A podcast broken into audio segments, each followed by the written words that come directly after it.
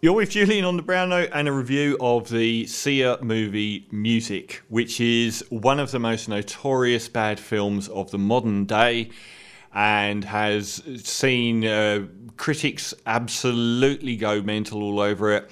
About 8% on Rotten Tomatoes, built up a big head of steam in the advance with Sia coming out saying, Stop judging the film until you've seen it. And most of the appropriation about the film goes on the lead girl making a very gurning performance of autism, the general portrayal of autism being extremely wrong, and the continual interruption of the film for musical interludes. It's got trashed like nothing we've seen for a long time, and it really made me want to watch it. Uh, so so much rage has come out. Like I think Sia built it up quite a lot because she actually came out with those comments saying about how people shouldn't judge it until it's come out because all the critics went, now we've seen it, and they've just got their baseball bats out and been bashing it. Uh, she wrote it, Sia, the Aussie musician, wrote it uh, with Dallas Clayton, and it stars Maddie Ziegler as an autistic teenage girl who lives with her grandmother, and her grandmother dies in the apartment in New York, in Sesame Street, apparently. Sesame Street, the whole film. Um, and that brings in Kate Hudson. Kate Hudson's the daughter, so th- this is the grandmother looking after the teenage girl who goes about her happy, blissful, gurning existence, constantly pulling a face, which is the biggest problem in the film because it's made people think that it's incredibly offensive towards autistic people. Then Kate Hudson, who is a recovering alcoholic, drug addict, um, comes back into her life, initially seeking to get um, money out of the whole equation and wanting nothing to do with her uh, her with her own sister. And um, the guy down the hall is played by Leslie Odom Jr. from the musical Hamilton. He is, uh, I guess, an African immigrant in the country who we discover is suffering from AIDS. There's no, there's not a lot of subtlety going on in this film. And Kate Hudson and him form a bond. Kate Hudson learns to love again and be a good person. Um, and it follows that quite simplistic path of Kate Hudson learning to love herself through learning to love her autistic sister and um, becoming a better person and forming a bond with the uh, Leslie Odom Jr. guy down the hall, having a, a romance with him. It's got absolutely destroyed by critics, and I watched it so I could put the boot in too.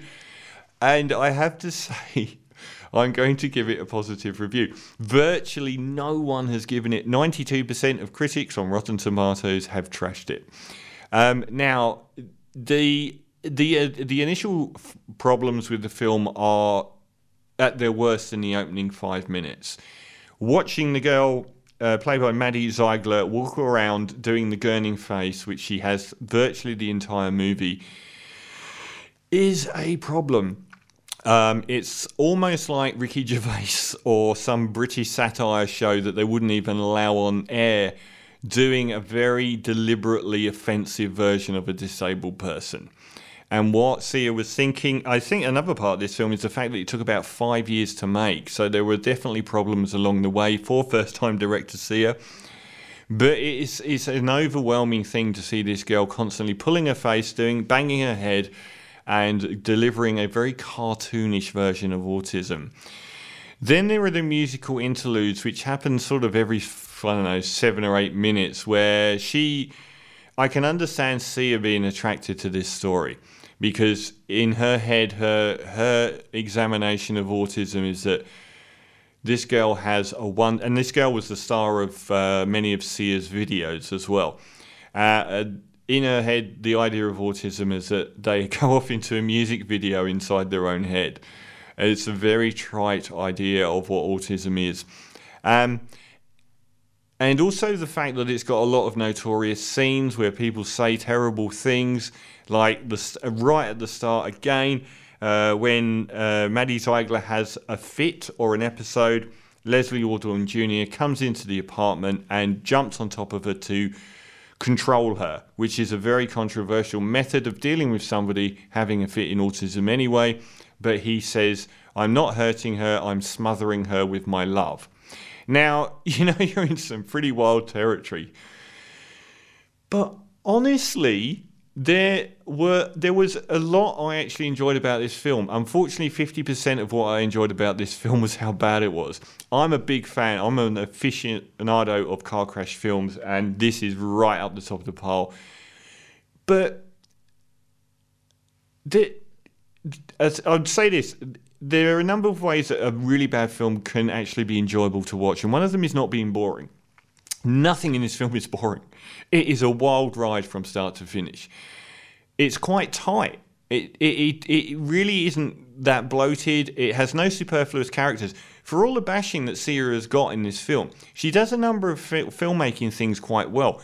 There aren't superfluous characters. The three main characters are actually really well defined. They're actually really likable people. And I think if you're going to make a bad film, don't make it boring and be amiable. Because if this was a serious film about autism, it would be an absolute disaster if they'd have done it like this. But it is kind of a musical comedy. Think Sesame Street. This is Sesame Street on LSD, where they continually, continually go off onto these mad musical escapades. And that is supposed to be, I guess, a representation of where this person's mind is in autism, that she sees the world around her differently and it's like a Sia music video, which are all. It's a really colourful film.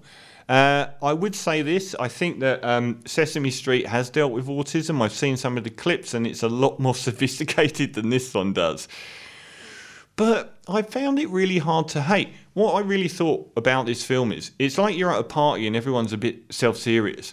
And there's this person that is so nice and they're just so try hard and they just want everyone to have a good time and they get up and they start dancing and you're cringing. But at some point you realize you're cringing because you're an asshole. And I would be that person. I'd be like, well, they're trying so hard and they're really nice. And then you kind of get into the groove of it. So I think after about 10 minutes or about 20 minutes of this film, I'd gotten used to, I'd acclimatized to who they were and kind of was like going along for the ride. For me, this was the same. When the thing is, when this film isn't doing terrible things, Kate Hudson's excellent in this film. I love her look, by the way. I think she's probably made a lot of gay women fans from this film. It's a really good look for her. And, and I don't mean this in an offensive way, I really appreciated her Free the Nip campaign in this film because they're out and proud all the way through the film and no one ever notices.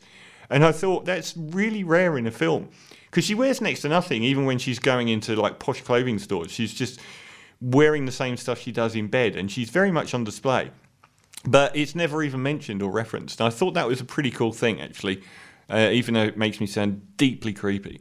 And the other guy, he's got that Denzel Washington very easygoing charisma that makes you very, very comfortable. Their exchanges are really quite nice. Um, I actually enjoyed watching them talking. So I did actually enjoy about half of this terrible film. Um, and the other half of it I really enjoyed because it was such a wild ride. It was just in pure insanity. So I, even though it does jar, I didn't find it came across as a serious expose or investigation into autism. It came across more as a musical comedy. And yeah, I knew all of the trite and bad things that were in it, but the actual course of the movie I actually enjoyed watching. So I would recommend seeing it because you're half the time your head will be in your hands, shaking your head, um, just incredulous at what you're seeing. Even the music video moments, you're just watching the actors gyrate and dance is just shocking. And the other half, they're an amiable group of people, and Kate Hudson's really good in the role. Probably the best I've seen in an actress that has probably the worst Rotten Tomato count of about 30 movies, which are all around 13%. But she's great in this film. So I would give a guarded recommendation on watching this because I found it a great deal of fun. It made me kind of happy, and all of the bad stuff in it is so off the wall, crazy entertaining to watch.